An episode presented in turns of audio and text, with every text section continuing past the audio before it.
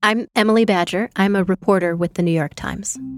Since the pandemic, empty office buildings have become much more common in many cities. Why can't we just turn them into housing?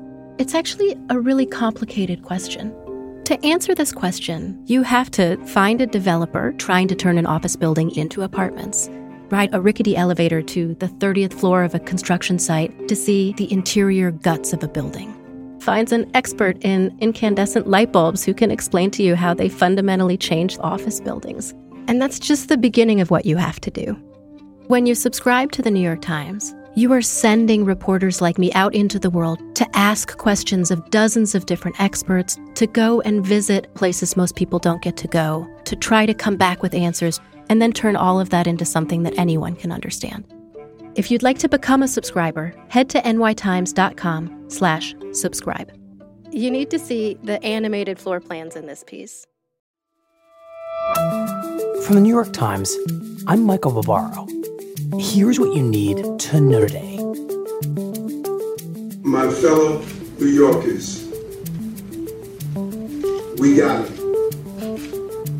We got it. On Wednesday, New York City police arrested the suspect in the city's worst subway shooting in decades 62 year old Frank James, who was captured in the East Village of Manhattan. James is accused of putting on a gas mask, detonating two smoke grenades, and shooting 10 people inside a Manhattan bound N train on Tuesday morning. Police have yet to identify a possible motive, but said that James had left crucial evidence at the scene, including a credit card with his name on it and the key to a van that he had rented.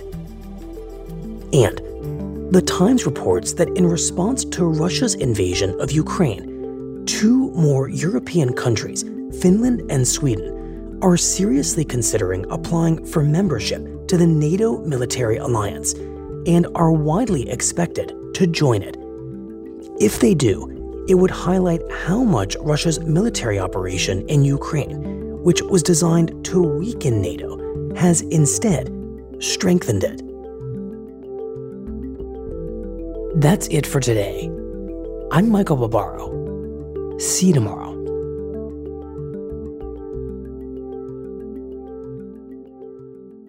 This podcast is supported by the Freedom From Religion Foundation. I'm Ron Reagan, an unabashed atheist, and I'm alarmed by the intrusions of religion into our secular government. That's why I'm asking you to join the Freedom from Religion Foundation, the nation's largest and most effective organization of atheists and agnostics working to keep state and church separate. Phone 1 800 335 4021, 1 800 335 4021, or visit the Freedom from Religion Foundation at ffrf.org. Ron Reagan, lifelong atheist, not afraid of burning in hell.